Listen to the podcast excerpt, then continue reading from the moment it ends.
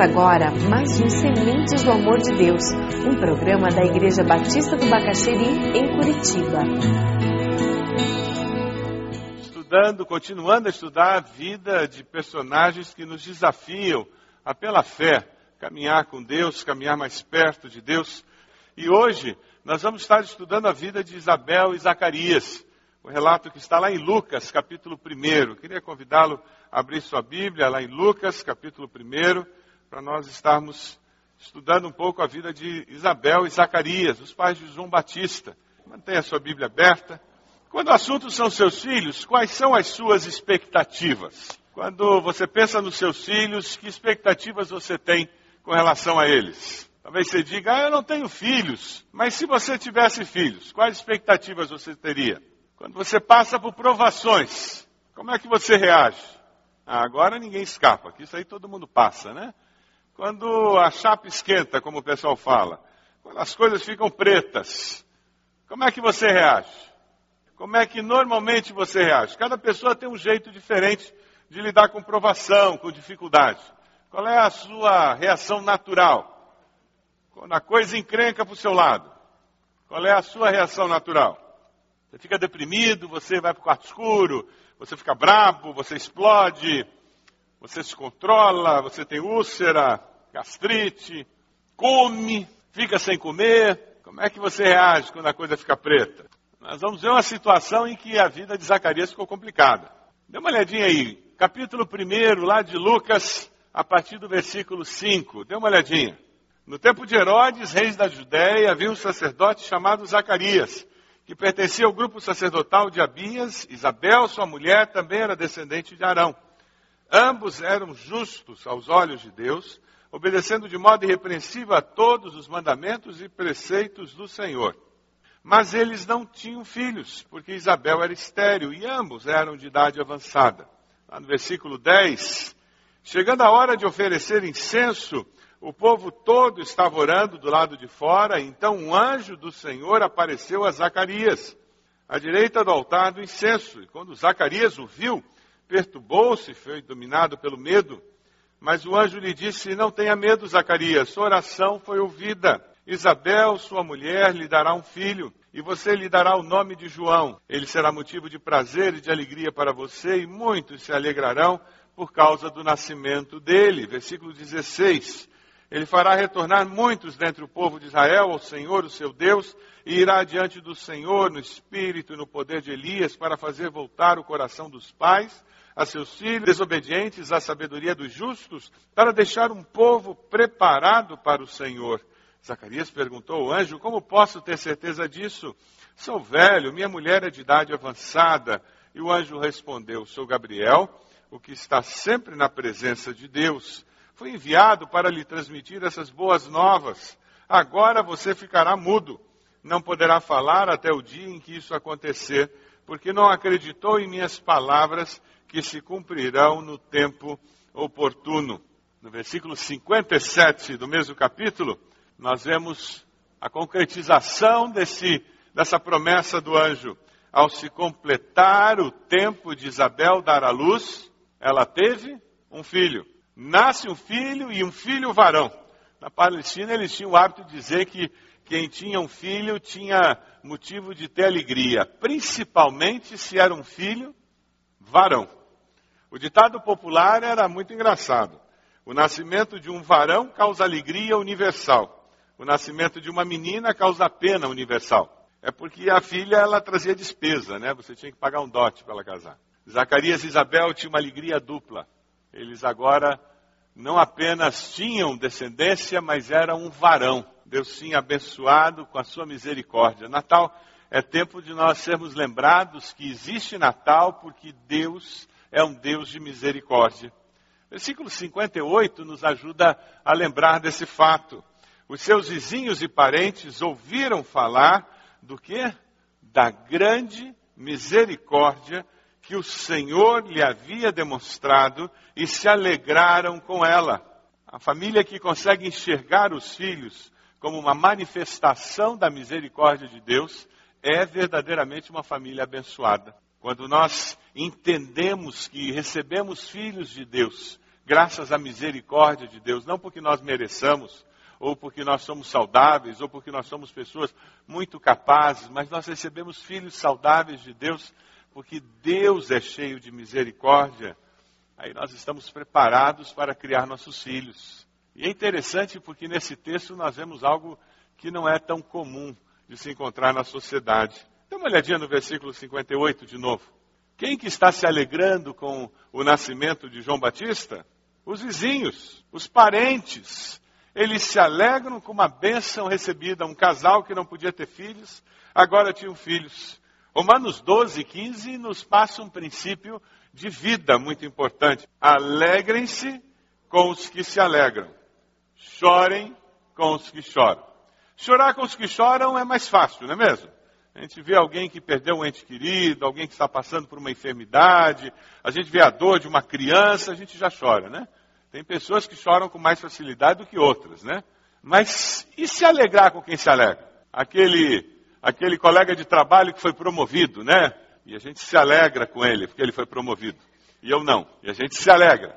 Aquele vizinho que comprou um carro novo, né? E a gente se alegra com ele, porque ele comprou um carro novo. E o meu chevetão. Entende? A vida fica mais leve quando nós conseguimos entender o valor desse princípio. A vida fica mais leve quando nós aprendemos a chorar com os que choram e a nos alegrarmos com os que se alegram. Porque quando nós fazemos isso, o que nós estamos dizendo para nós mesmos e para as pessoas ao redor é que nós acreditamos que Deus está no controle da história das nossas vidas. E que se a promoção saiu para aquele colega, Deus está no controle. Se quem trocou o carro esse ano foi o meu vizinho e não eu, Deus está no controle. Amém. Então, quando eu tenho essa percepção de que Deus está no controle, eu consigo me alegrar e consigo chorar. Porque eu vivo debaixo do controle da vontade, da soberania de Deus. E isso traz descanso para a alma. E isso faz com que eu possa obedecer a Deus com muito mais tranquilidade, independente do que esteja acontecendo ao redor. João Batista estava mudo. Ora, ele estava mudo como consequência da sua incredulidade, mas mesmo assim, ele e Isabel continuam obedecendo a Deus. Eles eram pessoas justas. Dê uma olhadinha no versículo 59. Veja aí o 59. No oitavo dia, o que, que eles foram fazer? Circuncidar o menino. Queriam dar-lhe o nome do pai, Zacarias. Mas a sua mãe tomou a palavra e disse: Não, ele será chamado João. E disseram-lhe: Você não tem nenhum parente com esse nome, como é que você quer dar esse nome? Os nossos filhos estão sendo criados num lar assim. Lá na sua casa, independente das circunstâncias, os valores bíblicos são seguidos. Independente das circunstâncias, o que essa palavra ensina é vivido lá dentro da sua casa. Entre as quatro paredes, quando ninguém vê. Quando ninguém da igreja vai ver, quando o pastor não vai saber, os mesmos valores bíblicos vão estar sendo obedecidos. A experiência de João Batista foi essa, porque os seus pais eram pessoas íntegras, justas, tementes a Deus, desde pequeno. Ele foi influenciado pela fé de pais que viviam essa fé dentro de casa. A educação religiosa de João Batista não foi terceirizada para nenhuma igreja, para a sinagoga, para o templo. A educação religiosa dele não foi entregue nas mãos de outra pessoa. Era a responsabilidade dos pais e os pais assumiram a responsabilidade. A nossa sociedade está vivendo uma crise tremenda, porque hoje os pais não estão assumindo a paternidade e a maternidade estão terceirizando todos os serviços. E os nossos filhos estão sendo filhos órfãos de pais vivos, que têm tudo o que precisa ter, até mais do que precisariam, mas não têm o essencial que precisam ter, pai e mãe. Não tem pessoas que coloquem limites, que investam tempo dando amor, carinho, afeto, atenção, e nesse vácuo existencial, nossos filhos crescem desajustados, e espiritualmente não é diferente. É verdade, temos famílias preciosas em nossa igreja. Que os filhos vão para casa com um texto bíblico para decorar durante a semana. e retornam no domingo para a classinha da escola bíblica com o texto decorado. É verdade que tem, temos crianças em nossa igreja que vêm para a classinha com a Biblinha na mão. É verdade que temos pais que fazem questão de não faltar à classe de escola bíblica no domingo, porque entendem que tem um currículo e que é importante para o filho não perder a sequência das classes e assim construir conhecimento bíblico na sua mente, que vai ser importantíssimo como uma base de informação para que um dia eles possam construir uma vida cristã.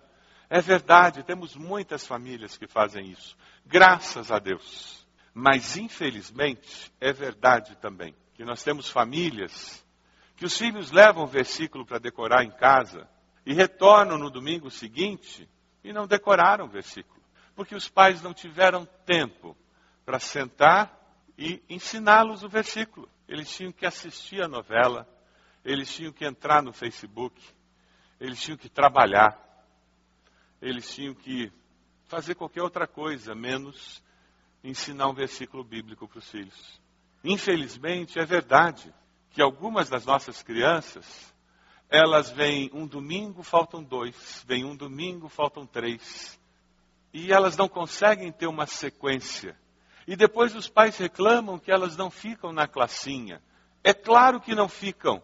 Elas não se acostumam com o professor e com as crianças porque os pais não ajudam os filhos a ter uma sequência, uma regularidade, porque elas não vêm regularmente todos os domingos. Como é na sua casa? João Batista cresceu num lar onde os pais investiam na vida espiritual do seu filho. Você está investindo na vida espiritual dos seus filhos? Mas isso não fica na infância só, não.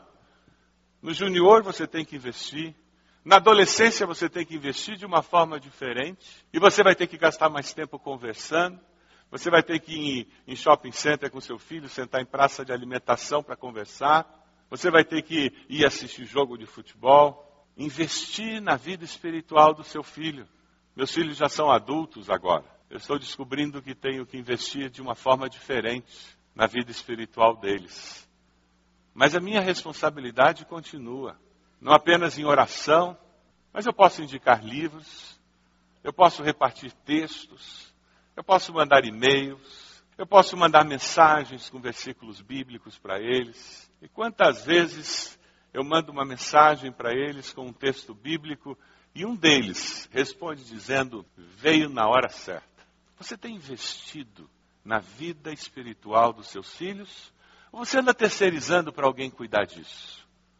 Quando João Batista foi ser circuncidado, se você vê o versículo 60, a mãe de João Batista toma a palavra porque o pai estava mudo. Eu acho que é, é simbólico esse momento e tem uma mensagem muito clara. Minha irmã, se o seu marido está mudo, por favor, não fique muda, mas fale, faça alguma coisa. Mas não deixe que aquela criança sofra as consequências da incapacidade do pai. Não fique muda porque o marido não faz nada. Esteja sempre disposta a deixá-lo ser o líder espiritual do seu lar. Mas, por favor, não deixe os seus filhos soltos, simplesmente porque o seu marido não tem assumido a liderança espiritual do seu lar. Assim nós experimentamos misericórdia de Deus, quando nós buscamos a Deus e assumimos a vida que Deus tem nos dado. E testemunhamos o poder de Deus. Veja o versículo 62. Então fizeram sinais ao pai do menino para saber como queria que a criança se chamasse. E ele pediu uma tabuinha e, para admiração de todos, escreveu o nome dele é João. O grande assunto era João. Todo mundo queria colocar Zacarias. É interessante porque até Deus estava ali cuidando para não colocarem o nome de Júnior. E Deus não queria que o menino se chamasse Zacarias, Deus queria que se chamasse João porque ele tinha uma tarefa muito séria pela frente. Ainda mudo, o pai confirma o que a mãe disser. O nome é João. Deus mandou que fosse João. E quando ele dá esse passo de fé, quando ele se esforça para ser fiel a Deus, ele é liberto daquela limitação que era consequência do seu pecado. É interessante porque ele passa pela aprovação, ele passa toda a gravidez nove meses calado, Você pode imaginar o silêncio na casa, na casa. Ele não foi de trabalhar durante nove meses, porque ele estava mudo. Ele perdeu o emprego por nove meses. Ficou em casa nove meses. E de repente volta. Mas ele não estava amargurado. É interessante porque as aflições da vida mexem conosco. E elas podem nos transformar em pessoas melhores ou piores. E somos nós que escolhemos como elas vão nos afetar. Agora, enfrentar dificuldades na vida, todos nós vamos enfrentar. A Veja de 9 de dezembro de 2009, um psicanalista belga, Lebrun, ele faz uma afirmação que eu achei muito interessante. Ele diz: a família deve capacitar os filhos para suportar o sofrimento inerente à condição humana. Sofrimento faz parte da vida. Enfrentar provações, dificuldades na vida, pode fazer com que a gente viva melhor depois. Essa escolha é nossa. Como eu vou viver depois da quase morte? Dificuldade todos nós passamos. A questão é o que nós fazemos com elas. E que diferenças que elas fazem nas nossas vidas. Jó nos diz no entanto, o homem nasce para as dificuldades, tão certamente como as fagulhas voam para cima. Quando nós enfrentamos adversidades, nós temos duas opções: amargar ou melhorar. Qual tem sido a opção que você tem escolhido? Quando nós vemos a experiência de Zacarias e Isabel, nós vemos a experiência de um casal que passou a vida inteira sendo fiel a Deus, mesmo sem ter os sonhados filhos. Mas eles continuaram sendo fiéis a Deus. Que quando vem a promessa, o marido perde o emprego e fica mudo. Mas eles continuaram amando, sendo fiéis a Deus. E eles veem o poder de Deus se manifestando quando ele recupera a fala. Porque eles continuaram sendo fiéis a Deus. Sabe qual a consequência disso? Dê uma olhadinha ali no versículo 64. Imediatamente sua boca se abriu, sua língua se soltou e ele começou a falar louvando a Deus. Todos os vizinhos ficaram cheios de temor e por toda a região montanhosa da Judéia se falava sobre essas coisas. Todos os que ouviam falar disso se perguntavam o que vai ser este menino, pois a mão do Senhor estava com ele. A nossa atitude ao lidar com provações gera glória para o nome de Deus, faz com que as pessoas sejam, fiquem admiradas dizendo como que ele lida com isso, como que ela lida com isso. Como que depois de essa, dessa situação, como que no meio dessa aprovação, ele está lidando assim, como é possível? Graça e misericórdia. No meio da aprovação, quando nós permanecemos fiéis a Deus, a misericórdia de Deus nos capacita para que o poder de Deus se manifeste como nunca. As pessoas começam a dizer: esse menino tem algo especial, esses pais são especiais, a mão do Senhor está com essa família. Tem alguma coisa especial com esse povo. Que nesse Natal os nossos vizinhos possam dizer isso da nossa família. Amém? Quem sabe você vai pegar esse livretinho de devocionais. Nós temos ali na nossa livraria à disposição. Por um real, nós conseguimos esse livretinho. São 12 leituras devocionais. Você vai distribuir no seu prédio, no seu condomínio. E você vai colocar uma notinha, quem sabe, uma assinatura, e entregar para cada um dos seus vizinhos. Quem sabe vai ser o nosso jornal que você vai levar. Mas você está querendo, de alguma maneira, tocar no coração dos seus vizinhos nesse Natal e dizer: Nós queremos abençoar sua vida. Quem sabe você vai comprar uma Bíblia. Você nunca deixou um Novo Testamento com seus vizinhos, então leve um Novo Testamento. Esse ano nós compramos aquele livro, Ele é Jesus. Um livro bonito, que vem numa capa. Nós vamos investir um pouquinho mais esse ano. Eu e a Ed. Estamos fazendo as dedicatórias e nós vamos entregar para cada um dos nossos vizinhos. Todo ano a gente inventa alguma coisa que a gente quer marcar a presença. Nós queremos que os nossos vizinhos se sintam abençoados, porque tem povo de Deus que mora naquela vizinhança. Eu queria fazer três perguntas para você. João Batista foi dedicado pelos pais naquele momento em que ele é circuncidado. E esse é o significado da circuncisão. Você decide dedicar seus filhos a Deus e confiar nas promessas de Deus e investir na vida espiritual dos seus filhos conscientemente, independente da faixa etária deles? Sim ou não? Essa é uma decisão que você toma. Então vamos dedicar nossos filhos hoje. Natal é uma época em que nós somos mais sensíveis à família, né? Você decide usar essa época de Natal para fortalecer os laços familiares, para investir na vida das pessoas, para abençoar as pessoas. A vida é muito curta. Para ficar valorizando picuinha, encrenca. E a vida passa. E a gente passa. E essas encrencas, essas implicâncias, não nos levam a lugar nenhum. Quem sabe você vai pegar esse vídeo aí que nós vimos hoje e você vai passar para a pessoa e dizer: Eu vi esse vídeo, eu resolvi que o resto é resto. Vamos acabar com esse negócio? Vamos começar a conviver de uma maneira diferente, vamos nos respeitar, nos aceitar. Chega, vamos virar, virar amigo de novo? Quem sabe é isso que você precisa fazer. Pega o teu computador, vai lá, mostra para a pessoa e diz, vou acabar com esse negócio? Vamos voltar a ser amigo de novo? Você aceita o desafio de reparar algum relacionamento que está quebrado? Quem sabe o seu grande desafio nesse Natal é mudar uma postura de vida. Você decide enfrentar as adversidades confiando na fidelidade de Deus para tornar-se uma pessoa melhor.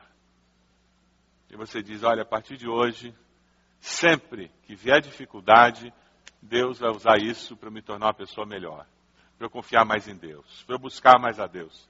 Toda vez que vier uma encrenca, que vier um não, uma porta fechada bater na minha cara, alguma coisa der errado, a minha resposta vai ser: ih, Deus quer que eu ore mais. Ih, que legal, vou poder buscar mais a Deus. Opa, a coisa está esquentando, sinal que eu preciso ter mais tempo com Deus agora.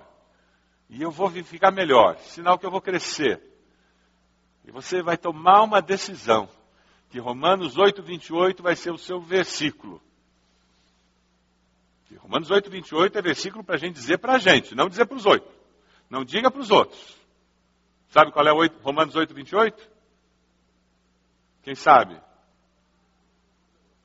Todas as coisas cooperam para o bem daqueles que amam a Deus. Diga esse versículo para você, não diga para os outros. E você vai decidir que sempre que acontecer alguma adversidade, vai ser para você melhorar, se tornar uma pessoa melhor. Você pode fechar seus olhos?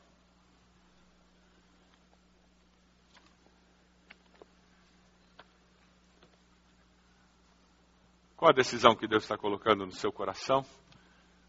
Eu, quando enfrentar aprovações, eu vou melhorar. Quem sabe ter um relacionamento que precisa ser restaurado? Ah, eu vou. Com a ajuda de Deus, nós vamos trabalhar nisso. E eu estou colocando esse relacionamento diante do Senhor. Quem sabe você precisa assumir com mais intensidade a vida espiritual dos seus filhos. E dizer: Eu quero, eu quero abençoar, eu quero influenciar a vida espiritual dos meus filhos. Eu não vou terceirizar, não, eu não vou confiar que outras pessoas vão cuidar da vida espiritual dos meus filhos, não. Eu sou responsável pela vida espiritual deles. Deus amado, nós queremos, em nome de Jesus, pedir a bênção do Senhor sobre as nossas vidas. Queremos que nesse Natal, de uma forma muito especial, nós estejamos celebrando com a disposição de obedecer ao Senhor experimentando as tuas misericórdias que não têm fim, que se renovam a cada manhã, Senhor, experimentando o teu poder sendo revelado em nossas vidas. Ó Deus amado, nós te damos graças, porque o Senhor é bom E o Senhor tem demonstrado a sua bondade a cada dia em nossas vidas. Senhor, nós queremos nesse momento colocar esses irmãos e irmãs que estão de joelhos no teu altar, clamando bênção do Senhor sobre as suas vidas. Sustenta-os, fortalece-os. E, ó Deus, nós clamamos pedindo a vitória em nome de Jesus para as suas vidas. Para que eles possam glorificar o teu nome. Em nome de Jesus. Ó Deus, continua falando conosco, trabalhando em nosso coração. É a nossa oração no nome do teu Filho amado, Cristo Jesus. Amém.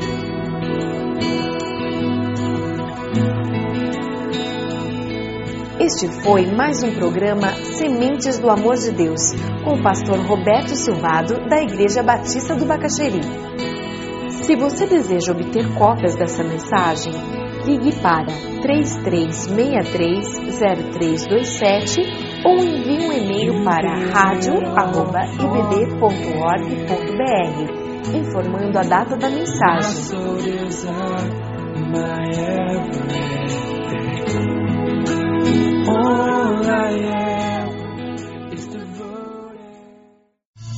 Unir forças. Organizar, mobilizar. Dar apoio e animar. Vamos juntos realizar algo muito especial com criatividade e dinamismo. 100 dias que impactarão o Brasil. Uma mobilização que irá reunir em oração e evangelização todas as igrejas de todo o Brasil. Saiba como participar pelo site www.sejaluz.com ou pela central de atendimento da Junta de Missões Nacionais. Em um Brasil em trevas, junte-se a nós e seja luz.